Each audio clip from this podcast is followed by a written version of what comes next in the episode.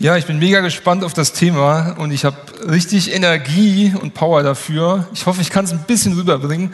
Was nice wäre, Mitarbeiter, bringt mir vielleicht ein Glas Wasser, weil ich habe jetzt schon einen trockenen Mund. Ich bin immer ein bisschen aufgeregt davor, das ist immer ein bisschen schwierig. Also würde mich mega freuen, wenn das irgendjemand organisieren könnte. Ja, Larissa hat so gesagt, was ihre ähm, wichtigen Fragen sind oder waren als Kind. Ich glaube, das kommt echt darauf an, in welchem Alter wir uns befinden. Ich habe an die erste Frage, wo ich mir wirklich Gedanken drüber gemacht habe, gedacht, die mir eingefallen ist. Das war bei mir, kann ich im Kindergarten übernachten ohne Mami und Papi oder nicht? Das war meine große erste Frage, die ich hatte. Äh, ich weiß nicht, ob du auch so eine Übernachtung im Kindergarten haben, machen musstest, aber da, äh, das wurde mir überlassen und ich habe mich dann dagegen entschieden. Ich hatte Angst alleine. Okay, und dann kommt das ja immer weiter. Äh, mit wem soll ich nachmittags spielen, war natürlich auch mal eine große Frage. Äh, auf welche Schule gehe ich nach der Grundschule, war eine große Frage. Und ähm, dann irgendwann, warum finde ich eigentlich alle Mädels doof, so mit 10 und so mit 12, 13, warum finde ich alle Mädels auf einmal cool? Ähm, dann Ausbildung oder Abi, was soll so kommen? Äh, mit wem will ich den Rest meines Lebens teilen? Hm, wie sollen meine Kinder heißen vielleicht? Ähm, wie viel Zeit möchte ich für Job investieren? Wie viel möchte ich für Familie investieren? Und das ist alles, alles richtig wichtig. Aber heute kommt noch eine Frage, die on top ist, die noch wichtiger ist als ähm, ja, diese ganzen wichtigen Fragen. Ich möchte dir einfach mal, ich weiß nicht, aus welchem Background du kommst hier. Also, ob du jetzt irgendwie was mit Kirche zu tun hast oder nicht.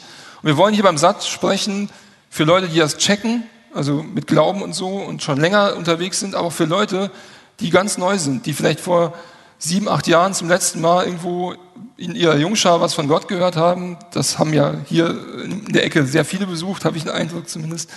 Und mein, unser Ansatz ist, dass wir beim Satt so sprechen wollen, dass du es verstehst. Und deswegen, wir haben uns gerade eben schon Alex ein bisschen ausgetauscht. Der bringt übrigens das Wasser. Kleiner Applaus für Alex. Ähm, dass wir ähm, so was ermöglichen, das könnt ihr einfach mal feedbacken, wie ihr das findet, ähm, wenn ihr einfach ein Mikro hättet, wo ihr einfach eine Frage reinrufen könntet oder so. Das finde ich mal spannend, weil als Prediger checkt man das halt schon so ein bisschen durch, was man so sagt, aber vielleicht kommt das ja gar nicht bei euch an. Das wäre super, super schade. Äh, vielleicht muss man es noch einfacher erklären oder so. Ähm, aber deswegen will ich den Gedankenmodell so vorstellen, also zum Start. Wenn es einen Gott gibt, den du persönlich kennenlernen kannst, der dein Lebensgeschick beeinflusst, wenn es einen Gott gibt, der dich liebt, der dir Würde gibt, der dich verändern möchte und in jedem Lebensbereich ja eine Qualität reinbringen möchte, die du noch gar nicht ahnst, dann wird es sich doch eher lohnen, diesen Gott kennenzulernen und diese Frage nach ihm zu stellen, als zum Beispiel, was will ich eigentlich mal für eine Ausbildung machen? Und das ist mein Ansatz heute. Und wenn du es anders siehst, dass du das nicht logisch findest, dann kannst du gerne irgendwie ins Fragenhandy schreiben oder ja, mich einfach nachher ansprechen. Ähm, genau. Aber wenn es einen Gott gibt, der deine Beziehung heilen kann, deine Fehler aus der Vergangenheit auf sich nimmt und dir so ähm, ja, die Möglichkeit gibt, auch leicht zu leben, von, von Lasten frei, wenn er dir Freude, Friede, Liebe, Geduld und Freundlichkeit gibt, würde es sich nicht lohnen, heute schon diese Frage nach ihm zu klären? Und das Interessante ist daran, das Johannesevangelium, das lesen wir aktuell im Satt, ähm, das bedeutet, Evangelium bedeutet gute Botschaft, die Johannes aufgeschrieben hat. Und das ist das Buch, ähm, und da geht es genau um diese Sache. Wir lesen jetzt gleich, mm, wie das aussieht, wenn der persönliche, wenn dieser persönliche Gott, der, ich glaube, dass er existiert, und wie das aussieht, wenn dieser Gott Mensch wird. Das ist übrigens immer die Brille, mit der du das Johannesevangelium lesen kannst. Wir wollen beim Satt natürlich lebenspraktisch sein, total in dein Leben reinsprechen, aber ich hätte auch richtig Bock, dir manchmal so ein paar Highlights zu geben aus der Bibel, die halt richtig ähm, gut sind. Und es gibt so eine Brille, mit der du das Johannesevangelium lesen kannst. Das habe ich bei der letzten Predigt schon mal gesagt. Ähm, das ist ein Bible-Fact sozusagen, Johannes 1, Vers 14. Damit kannst du das ganze Johannesevangelium eigentlich äh, erkennen. Er, das Wort, wurde Mensch und wohnte unter uns und wir haben seine Herrlichkeit gesehen, eine Herrlichkeit, wie sie nur der eine und einzige vom Vater hat, erfüllt mit Gnade und Wahrheit. Da gibt es noch einen zweiten Vers, der steht ganz am Ende, also ist so ein Rahmen vom, für das Johannesevangelium, ganz am Anfang und ganz am Ende steht äh, so ein Vers, ähm, was will eigentlich Johannes aussagen? Ähm, es steht, was hier berichtet ist, wurde aufgeschrieben, damit ihr glaubt, dass Jesus der Messias ist, damit ihr glaubt, dass er der Sohn Gottes ist und damit ihr als Glaubende, und damit sind wir auch alle gemeint, die, wir sind eingeladen zu glauben, damit wir Leben haben in seinem Namen. Also der Autor dieses Buches, der behauptet nichts Geringeres, als zu wissen, wie es aussieht, wenn Gott Mensch wird und was dieser Gott sagt, wie er fühlt, was er denkt, das behauptet Johannes zu wissen. Und das ist schon krass. Und der Autor, der hat das nicht nur für damals geschrieben, für die Leute, die es zum ersten Mal gelesen haben, sondern die Bibel hat den Anspruch, für alle Zeiten verstanden zu werden. Das ist halt mega, mega kraftvoll, denke ich. Und das schließt dich heute ein. Kein Buch hat in der Menschheitsgeschichte mehr Menschen verändert als die Bibel. Das ist ein Fakt. Das finde ich mega spannend. Und Gott will, dass du heute Bibelworte hören kannst und lesen kannst. Und ich möchte dich einladen, das auch wertzuschätzen und dein Herz auch darauf einzustellen. Und falls du Fragen hast, du kannst kritisch sein, ist voll okay. Aber äußer das, du kannst vorbeikommen, hier Fragen stellen, online irgendwo. Äh, wir haben extra ein Team da und äh, also ist richtig gut. Aber wenn du auch merkst, dass da was Wahres dran ist, von dem, dass Gott dein Herz öffnet, dieser lebendige Gott, an den wir hier glauben als Team, dann kannst du auch darauf reagieren. Der Mensch, von dem Johannes hier gleich im Text spricht, sagt von sich selbst, dass er was Besonderes ist. Ja, wieso ist das so? Wir gehen jetzt den Bibeltext durch, um den es heute geht, und hör dir dazu mal an, was da steht. Oder lies es dir selber durch, wenn du eine Bibel dabei hast. Am letzten Tag, dem Höhepunkt des Festes, Johannes 7, Vers 37, also falls ihr es nicht mitbekommen habt, das steht ja oben zum Glück. Am letzten Tag, äh, dem Höhepunkt des Festes, stellte sich Jesus vor die Menge hin und rief, wenn jemand Durst hat, soll er zu mir kommen und trinken. Wenn jemand an mich glaubt, werden Ströme von lebendigem Wasser aus seinem Inneren fließen, so wie es die Schrift sagt. Und er meint damit den Heiligen Geist, den die erhalten soll, die an ihn glauben würden. Der Heilige Geist war ja noch nicht gekommen, weil Jesus noch nicht in Gottes Herrlichkeit zurückgekehrt war. Dann Vers 40, als sie das gehört haben, sagten einige aus der Menge, das ist wirklich der Prophet, der kommen soll. Manche sagten sogar, er ist der Messias. Aber der Messias kommt doch nicht aus Galiläa entgegneten andere. Hat die Schrift nicht gesagt, dass der Messias ein Nachkomme Davids sein und aus Bethlehem kommen wird, dem Dorf, in dem David lebte? So kam es wegen Jesus zu einer Spaltung in der Menge. Einige wollten ihn verhaften lassen, aber keiner wagte es, ihn anzufassen. Als die Männer der Tempelwache zu den obersten Priestern und den Pharisäern zurückkamen, fragten diese, warum habt ihr ihn nicht hergebracht? Noch nie haben wir einen Menschen so reden hören, erwiderten die Männer.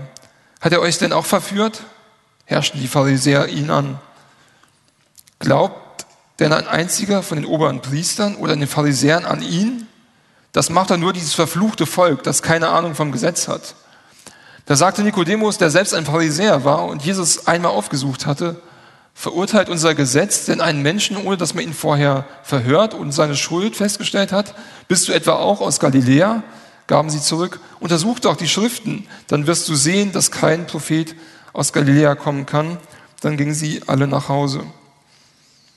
Und das sind diese Worte des lebendigen Gottes, die life-changing sein können, wenn du, ja, dein Herz heute aufmachst.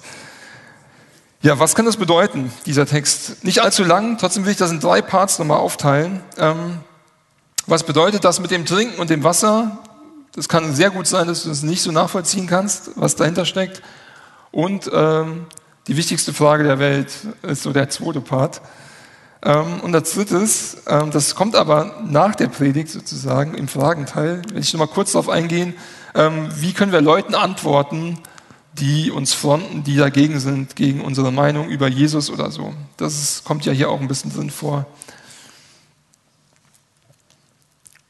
Zum Einstieg äh, diese drei Verse am letzten Tag, da ja, stellt sich Jesus dann dahin und sagt diesen Satz, wenn jemand Durst hat, soll er zu mir kommen und trinken. Und Johannes, jetzt gibt es wieder ein bisschen Bible Facts, der teilt ziemlich viel von dem, äh, was er über Jesus weiß, anhand von jüdischen Festen. Also die Feste sind extrem wichtig bei ihm. Kannst du dir gerne mal durchlesen später, ähm, wenn du das Johannes-Evangelium liest. Ähm, und das ist ein Hinweis darauf, dass, ähm, sagen Ausleger zumindest, dass Jesus diese Feste von den Juden erfüllt und dass wir die als Christen, wir feiern ja dieses Fest nicht mehr, um das es hier geht. Also wir sind befreit, das Fest so zu feiern, aber die Juden feiern das immer noch. Ähm, genau. Hier geht es um ein Fest, das die Juden an die Zeit in Ägypten erinnern sollte. Weißt du, Israel war ähm, mal in Gefangenschaft als komplettes Volk. Das war noch vor der antiken Zeit. Und da mussten sie in so Laubhütten wohnen. Also nicht besonders komfortabel oder luxuriös. Und das Zeug ist wahrscheinlich ziemlich schnell vergammelt und hatte nicht keine Steinhäuser oder so. Und mehr über das Fest kannst du in 3. Mose, ähm, 3. Mose 32 nachlesen. Das Fest hatte zwei Aufgaben. Zum einen gab es war so die äh, so eine Art Erntedankfest. Das war direkt nach der Erntezeit. Also haben die sich auch gefreut über das, was Gott ihnen geschenkt hat. Früher war es halt nicht so, dass man irgendwie einkaufen gehen konnte oder so, sondern musste sich das alles selber erarbeiten. Ähm, andererseits sollten sich die Menschen zwei Tage ausruhen und sich vor Gott dann auch versammeln, während sie geruht haben. Sie sollten Opfer bringen und die anderen Tage, das waren dann noch sieben Tage, die es gab, sollten sie vor allem eines tun, nämlich feiern. Das war Gottes Auftrag. Spannend eigentlich. Sieben Tage Freude, das ist ein ausgelassenes Fest, richtig stimmungsvoll und richtig überströmend. Das heißt, da ging richtig was raus von den Menschen. Wahrscheinlich äh, das einzige Wasser, was die, aus denen damals rausgeströmt ist, war vielleicht Schweiß, weil die sich so viel bewegt haben oder so. Kann ich mir so vorstellen. Und bis heute feiern Juden dieses Fest immer im September oder Oktober. Könnt ihr Dokus jetzt noch sehen? Ich hatte mir jetzt in der Vorbereitung eine von Arte mir angeschaut oder so dann hängen die auch so eine Laubhütte in ihr Zimmer auf oder so, wohnen natürlich dann ziemlich aus, aber ist ganz witzig. Also es könnte das älteste Fest ever sein, das heute noch gefeiert wird, vermute ich mal. Und an diesem Tag, das so mega wichtig war für die Juden als Abschluss, ähm, sagt Jesus dann was total Besonderes. Also Jesus sucht sich das so ein bisschen aus. Und es war so, dass so ein Priester, der ging zu einer Quelle und hat dann ähm, jeden Morgen so einen Liter Wasser ungefähr geholt in so einem goldenen Krug, hat das auf diesen Altar gekippt, den die Juden da damals hatten. Und dann wurde, während der das da drauf geschüttet hat, auch noch Wein drauf geschüttet. Das Ganze lief in so Schalen und darunter war nochmal eine Schale und noch eine Schale. Und immer wenn die, also kleinere Dinger, und wenn die halt äh, voll waren, das hat so dieses Überströmende ausgedrückt. Das heißt, ihr könnt das verstehen, oben ist eine kleine Schale, wenn die voll ist, läuft es über in die nächste und so weiter und so fort. Und das war der Hintergrund. Und das ist richtig krass, wenn du das weißt. Und Jesus sagt jetzt dieses Wort hier, da kommen wir ja gleich zu. Also passt richtig gut, was Jesus gemacht hat. Ähm, und er ruft Worte der Hoffnung, er ruft Worte, die überströmend sind, die ja einem irgendwie nachdenklich machen, glaube ich auch. Und aber positiv finde ich. Und ähm, das passt also zu diesem Fest der Juden ziemlich gut. Und ich liebe solche Details in der Bibel einfach, äh, wo man das auch so ein bisschen nachvollziehen kann. Und was sagt Jesus? Wenn jemand an mich glaubt, werden Ströme von lebendigem Wasser aus seinem Innern fließen, so wie die Schrift es sagt.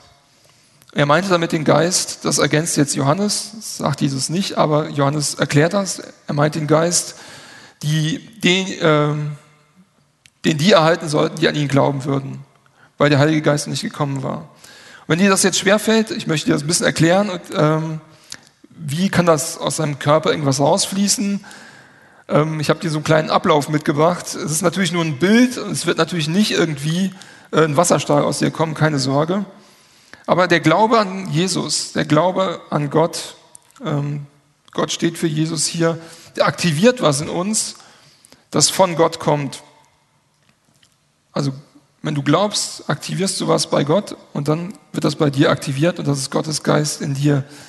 Und er hilft dir zu sehen, so wie Gott sieht. Und er hilft dir, ähm, Sünde in dir zu sehen. Er hilft dir, Gottes Charakter zu verstehen, was Leute, die jetzt nicht gläubig sind, gar nicht können. Voll spannend eigentlich. Also Bewusstseinserweiterung so ein bisschen.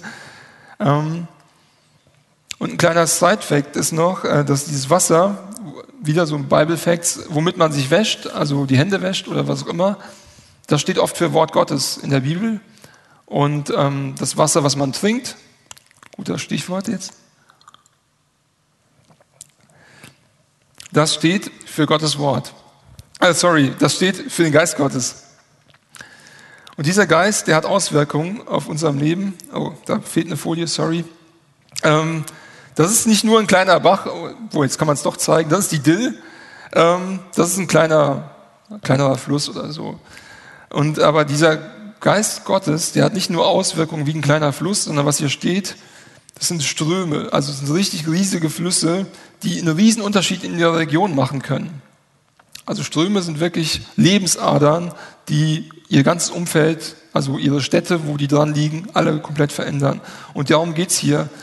Das heißt, der Glaube an Jesus lässt den Geist Gottes in dir wirken. Und wenn du Gottes ähm, Geist hast, hat das Auswirkungen überall, wo du hingehst. Du nimmst es mit und es hat eine Lebensader für Menschen, die das erkennen an dir durch Gottes Geist in dir. Und das verheißt Jesus hier. Richtig krass.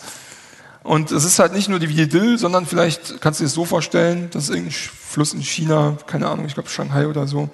Ähm, ja, richtig spannend. Wenn du voll von Christus bist, merken das Menschen also in deiner Umgebung. Und eine Frage, die du mitnehmen kannst, wenn du schon ein bisschen in die Kirche gegangen bist oder in die Gemeinde, merken das Leute bei dir. Als ich so, ich sag mal, 16, 17 war, war ich auch oft unterwegs halt mit Leuten und so abends und die Leute haben das null gemerkt. Und das ist halt eine interessante Frage. Häufig sind ja auch Leute hier, die so im Alter sind, zwischen, sag ich mal, 15 und 22, sind ziemlich viele hier, merken das die Leute, dass du voll von Christus bist.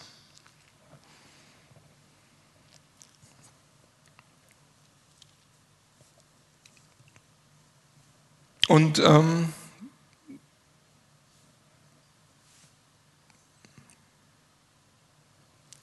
ich habe einen kurzen Faden verloren. Moment. Die Leute, also, oh, sorry, aber ihr, ich hoffe, ihr kommt damit klar. Ähm, ich habe zum Glück mein Skript. Ich hoffe, ich, ihr kommt ein bisschen mit rein. Ähm, wenn, ihr, wenn ich jetzt weitermache, also ich habe meinen irgendwie einen Faden. Okay, der Geist Gottes, der verändert durch den Glauben nicht nur die Menschen in deinem Umfeld, sondern auch deinen eigenen Charakter. Also die, nicht nur die Leute um dich herum, die haben was davon, sondern auch du selbst hast durch den Geist Gottes eine ganz andere Qualität im Leben. Und die Bibel sagt, da hast du Liebe, Freude, Frieden, Geduld, Freundlichkeit, Treue. Du hast Güte, Rücksichtnahme und Selbstbeherrschung. Das steht in Galater 5, Vers 22. Also Gottes Geist bewirkt sowohl was krass Gutes bei anderen Leuten, wo, sie, wo du einfach Veränderungen erlebst durch, durch deinen Glauben, als auch in dir selbst. Und ich habe das mal so zusammengefasst, wenn du an der Quelle bist, wird diese Quelle auch zur Quelle für den anderen. Und das ist ein Riesengeschenk und die Bedingung dafür ist der Glaube. Ähm, was für ein Riesengeschenk, das wir durch den Glauben bekommen haben, finde ich echt mega. Aber was heißt es zu glauben? Für uns heißt das oft, und jetzt komme ich zu einem Kern hier auch von der Predigt vielleicht, dass ja, wir halten was für wahr. Also ich glaube, dass das Wetter gut wird. Oder ich glaube, heute Abend werden ziemlich viele Leute zum Satt kommen. Also vor einem Jahr hätte ich das jetzt gesagt. Heute hätte ich gesagt, es kommen wahrscheinlich wieder die 100 Leute, die rein dürfen. Äh, bis auf die, die durch Quarantäne oder so leider nicht kommen können. Es sind ja wieder einige Plätze frei. Ähm, also du kannst auch einfach glauben, dass es Gott gibt und auch, dass Jesus gelebt hat. Das kannst du für wahr halten und sagen, okay, ja, ich glaube da auch dran aber du vertraust keinem seiner Worte und bist nicht so ganz überzeugt von ihm. Verstehst du den Unterschied? Deswegen würde ich sagen, etwas zu glauben bedeutet zu vertrauen. Und das zeigt sich in dem, wie du ja Jesu Worte annimmst, umsetzt und in deinem Leben, ja, ich sag mal, auf die Straße bekommst. Vielleicht kannst du es ja mit einer Beziehung mal vorstellen, das Ganze.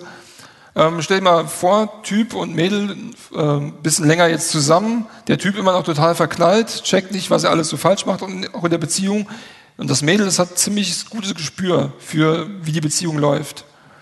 Und ähm, das fordert den Typen auf, was zu verändern und zu sagen, hey, wir könnten uns mal Rat holen, irgendwie von jemand älterem, aktuell läuft es nicht so gut, der Typ checkt gar nichts und macht einfach weiter seine Fehler. Und er kann vielleicht jetzt auch glauben, theoretisch wäre es ja eine gute Sache, okay, wenn mir mal jemand Eltern reinholt in die Beziehung, dass mal jemand reinspricht. Er kann das theoretisch glauben, dass das wahr ist und dass das gut ist. Aber er vertraut ihr nur dann, wenn er das auch umsetzt. Das Vertrauen, ja, ich vertraue dir, dass du da recht hast. Oh, stimmt, voll, aber nee, wir ändern einfach nichts. Also versteht ihr den Unterschied zwischen was wir wahrhalten und zu vertrauen? Und du musst die Bibel so verstehen, dass Gott immer diesen besten Blick hat auf die Beziehung zwischen Gott und dir. Und dass alles, was er möchte, dass es so ein Vertrauen und Umsetzen von seinen Worten ist. Ich habe das zusammengefasst, Gottes Gebote einzuhalten, hat mehr mit einer Beziehungspflege zu tun. Das möchte ich dir wirklich weitergeben hier, als mit einer Pflichterfüllung. Ich glaube, ganz viele zweifeln daran wenn du halt so traditionell vielleicht so den Blick hast, ich sag mal, den sehr, sehr viele Leute haben. Ich habe das sehr oft kennengelernt. Also du musst halt deine Gebote einhalten und dann kommst du irgendwie näher zu Gott. Aber wenn du das eher als so diese Vertrauensbeziehung vorstellst, dann kannst du Leuten was ganz anderes erklären, was dein Glaube eigentlich bedeutet. Und ich will dich deshalb auffordern, ähm, diesen, ich glaube, das, was wahr ist, aus deinem Wortschatz zu streichen und zu ersetzen durch, ich, äh, ich setze mein Vertrauen in etwas, in dich, ich mache mich abhängig von dir. Und eine coole, richtig coole Story in der Bibel, ähm, wo ist von Ruth und ihrer Schwiegermutter. Die Story ist so, dass Ruths Mann gestorben ist, die wohnten in einem anderen Land, also Ruths Schwiegermutter kam aus Israel sozusagen und dann sind die in ein anderes Land gezogen. Der Mann von, äh, von Ruth ist gestorben und dann beschließt die Schwiegermutter wieder zurückzugehen, weil sie irgendwie keine Bindung mehr hatte. Und äh, die Ruth hängt an dieser Schwiegermutter sehr dran. Und dann kommt sie mit ihr bis zur Grenze und dann müssen sie sich verabschieden und müssen sich eigentlich trennen. Und dann sagt Ruth zu ihrer Schwiegermutter, nicht, ich glaube, dass du einen guten Lebensweg hast, einen guten Gott hast und dass du ein gutes Volk hast, und geht dann wieder zurück in ihr eigenes Land, sondern die sagt, wohin du gehst, will auch ich gehen.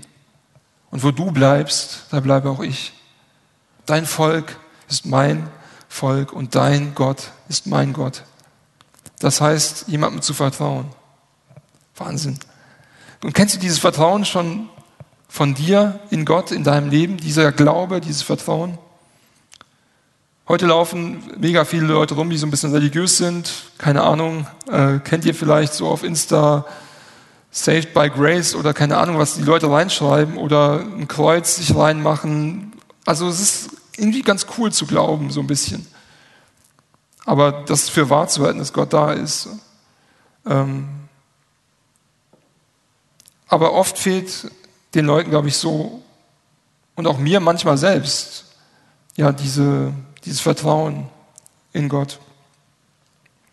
Wenn du das nicht kennst, möchte ich dich heute einladen, mit unserem Team vor Ort darüber zu reden und auch online, bei Online-Church sind Leute, bitte nutzt das, dass du ja ein Vertrauen bekommen kannst in Gott und in der Beziehung zu deinem Schöpfer, Retter und Helfer lebst.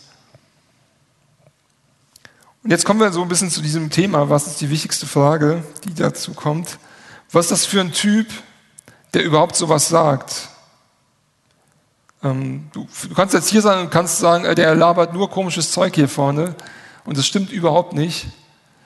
Ähm, aber was ist dieser Mensch dann, der das sagt? Kommt zu mir und trinke, wer an mich glaubt, aus dem werden Ströme von lebendigem Wasser fließen. Und äh, Jesus sagt hier keine Frage mit einem Fragezeichen, sondern es ist eine Aussage. Hast du schon mal einen Menschen getroffen, der sowas gesagt hat? Also wir kennen so Sachen nur irgendwie, wenn wir Film sehen aus der Psychiatrie oder so, äh, wo irgendwelche echt Irren rumlaufen, äh, die vielleicht solche Sätze sagen oder die vielleicht auf Drogen sind. Also was ist das für ein Mensch?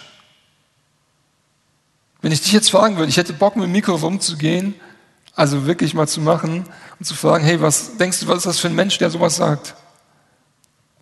Ist das so ein normaler Religionsstifter, aber Buddha oder Mohammed oder so, die haben nie sowas gesagt, dass sie die Erleuchteten sind oder die großen Helden oder die, die das Leben geben können.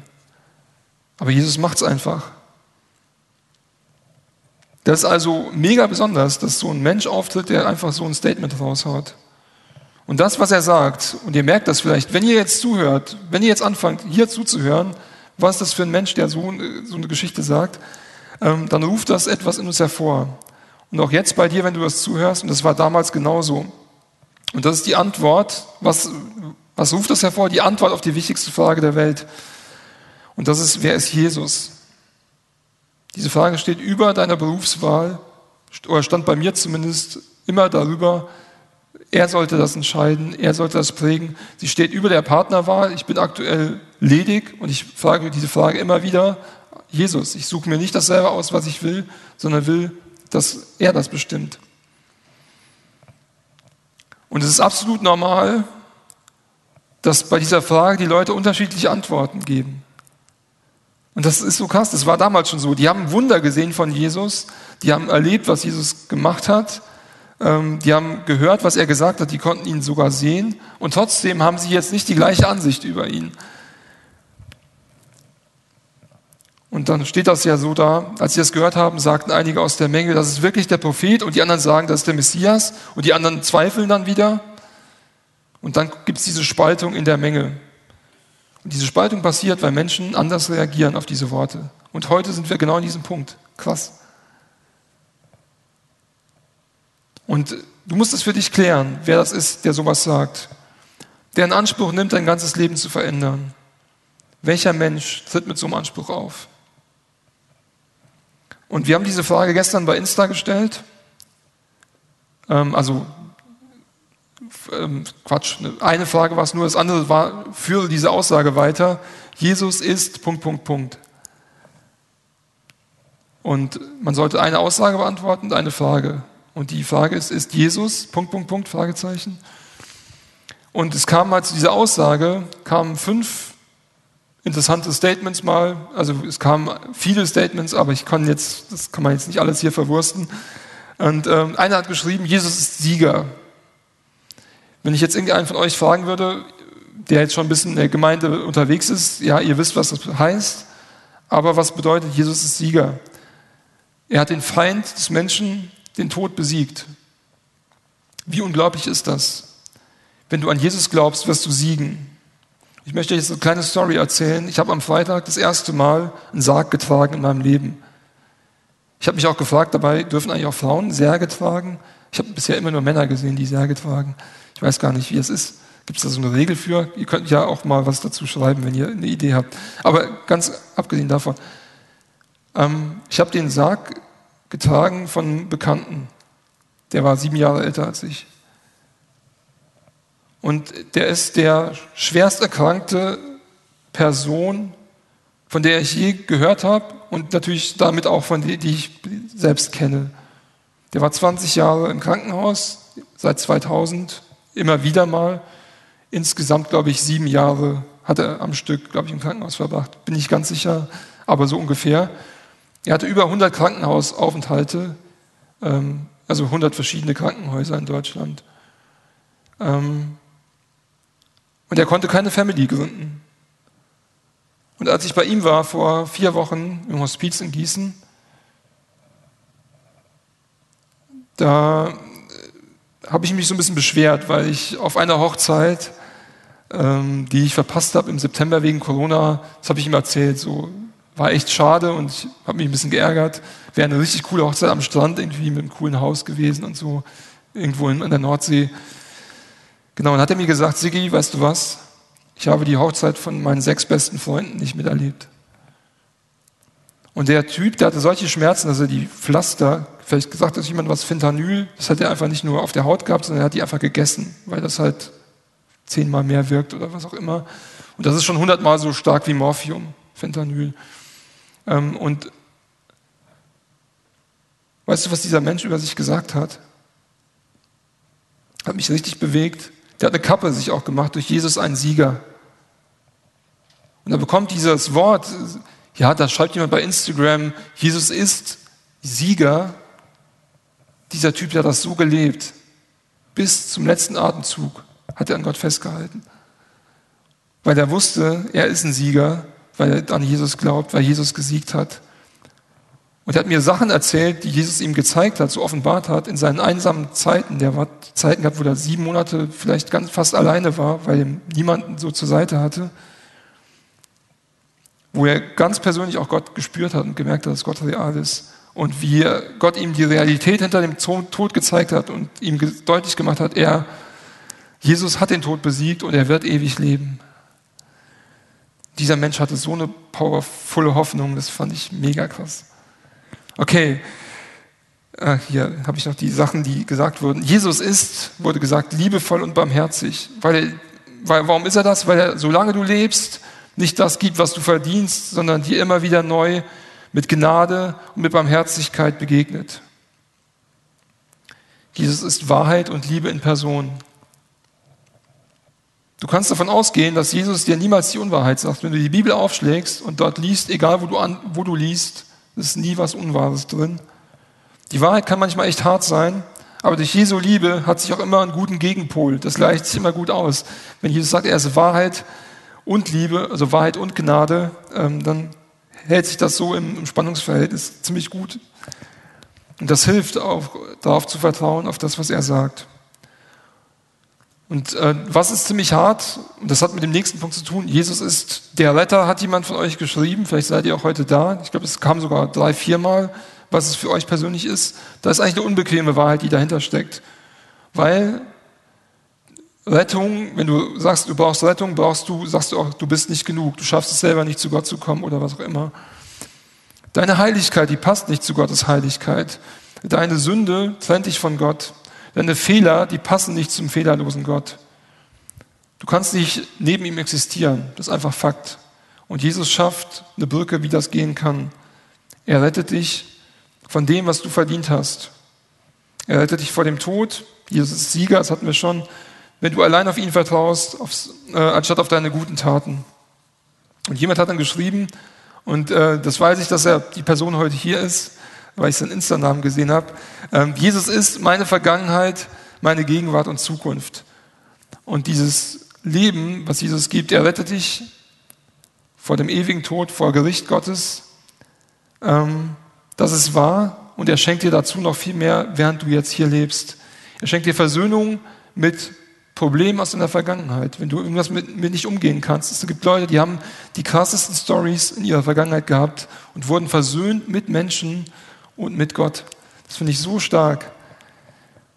Und er gibt dir heute eine Chance, Menschen neu zu lieben und er lässt jeden Tag der neuen Woche Veränderungen in dir zu. Das ist das, was dieses Zitat aussagt. Und ich möchte dir noch vorlesen, was Leute zu Jesus ist in der Geschichte so gesagt haben. Das finde ich auch interessant, wenn ihr so Denkertypen seid.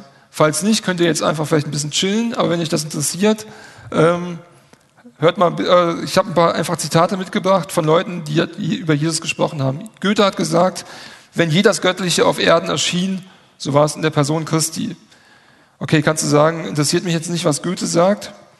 Ähm, vielleicht Napoleon. Ich kenne die Menschen und ich sage, dass Christus kein normaler Mensch ist.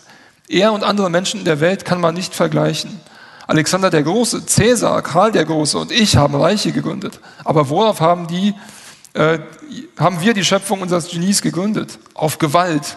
Jesus Christus gründete sein Imperium auf Liebe. Und in dieser Stunde würden Millionen Menschen für, äh, von Menschen für ihn sterben.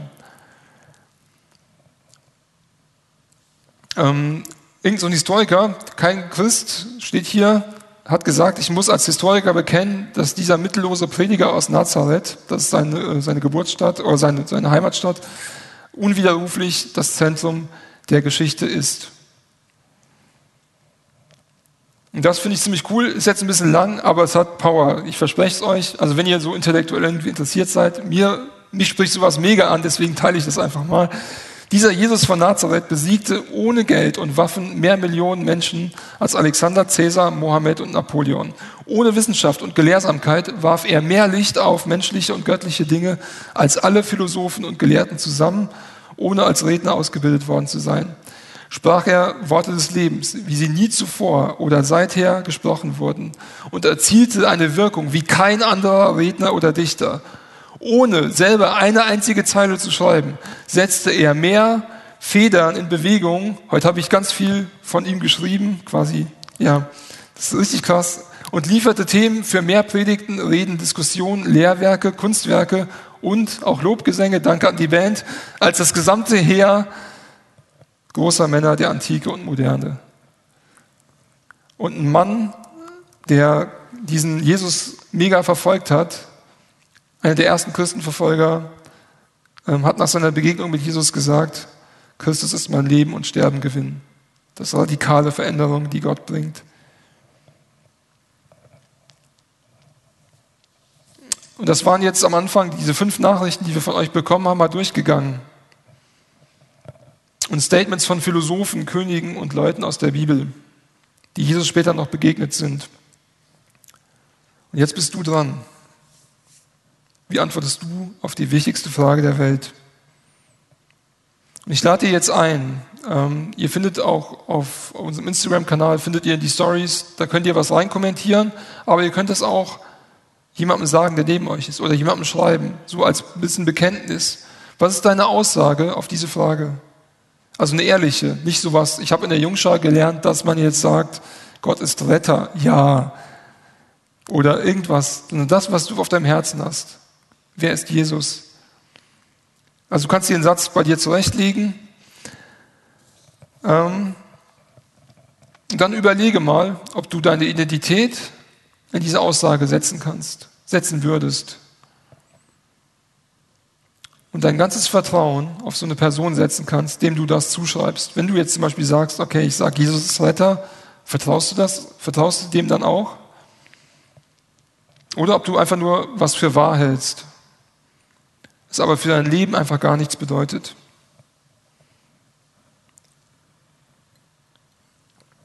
Ich möchte einladen, ehrlich zu sein. Das ist das Tiefste, was wir haben, als Christen zumindest. Wir wollen Wahrheit, wir wollen Ehrlichkeit und ja, Real Talk, sagt man, glaube ich, heute so ein bisschen. Und gerne kannst du das auch ehrlich sagen, was du mit Jesus nicht viel anfangen kannst. Kannst du sagen, das zu einer Frage machen und nicht, ist Jesus, kannst du fragen, bla bla bla, ist Jesus gut? Ist Jesus da, hat jemand geschrieben. Ist Jesus fehlbar, hat jemand geschrieben. Und da auf diese Frage antworten auch Leute im Livestream jetzt aktuell. Du kannst aber auch mit deinen Fragen zu Melissa und Rüdiger kommen. Vielleicht wissen die auch nicht die Antwort. Wir wollen ehrlich sein zu dir, aber vielleicht gibt es eine Antwort, die du noch nicht kennst. Also du hast Möglichkeit, deine Aussage zu treffen und auch äh, so ein Bekenntnis zu sagen, aber auch deinen Zweifel auszudrücken. Und du kannst es gerne auch an die WhatsApp-Nummer schicken. Wir werden in der Woche, haben wir so ein Team jetzt aufgebaut, das auch auf WhatsApp Zugriff hat. Das ist ziemlich cool. Und ähm, ja, ich möchte zum Schluss kommen und auch die Band kann gleich nach vorne kommen. Ähm, du kannst heute Abend ein neues Leben im Vertrauen auf Jesus beginnen. Dieser Glaube an Jesus wird Auswirkungen auf dich und auf dein Umfeld haben. Er wird überströmen können, wenn du ihm vertraust. Und ich möchte dich einladen, diesen Schritt zu gehen. Hier vor Ort und online sind eben Christen, ja, die dir bei weiterhelfen können, die dich begleiten können. Und ich habe als kleines Kind, da war ich vielleicht zehn, ich kann mich nicht daran erinnern, habe ich diesen Schritt gemacht, den du heute vielleicht machen kannst, den du heute vielleicht online machen kannst oder hier vor Ort. Und die Dimension dessen, was ich eigentlich damit tue, habe ich null verstanden. Aber es war unaufhaltsam. Selbst als ich mega viel schlechte Dinge auch gemacht habe in meinem Leben und auch mit 16 bis 20, kein Mensch wusste, dass ich Christ war oder ganz wenige, weil ich so unauthentisch gelebt habe, hat Gott mich unaufhörlich verändert. Es war einfach, es ging dann wie von selbst, kann man sagen, weil Gott einen immer wieder zurückführt ja auf so einen Weg. Und vielleicht bist du jetzt hier und du hast diese zum letzten Mal was von Gott irgendwie vor acht Jahren gehört und äh, warst da, da interessiert und jetzt merkst du, dass Gott dich wieder anspricht. Und dann möchte ich dich einladen, dass du darauf reagierst. Als Mensch, wenn du jetzt sagst, hey, oft ist ja ein bisschen ja, Distanz, wenn du jetzt weit hinten sitzt, fühlst du dich davon angesprochen? Hast du, ein, hast du dieses Vertrauen, kennst du das auf Gott? Es lohnt sich, auf ihn zu vertrauen. Dafür stehe ich ein mit meinem Wort, mit meinem Leben, äh, dass das wahr ist. Ich habe keinen einzigen Tag bereut, mit Jesus zu gehen, unterwegs zu sein. Und ich habe mehr und mehr erkannt, wie Gott ist, wie er Jesus ist. Und ich werde auch jetzt noch weiter verändert. Ich bin null perfekt. Ich lade dich ein, auf so einen Weg der Veränderung zu gehen und zu ihm zu kommen. Deine Antwort auf Jesus hat eine Auswirkung auf dein Leben. Und welche Antwort gibst du heute auf diese Frage? Vielleicht reicht deine Antwort, die du gibst, nur für die kommende Woche. Aber es kann sehr gut sein, dass sie für dein ganzes Leben ausreicht. Amen.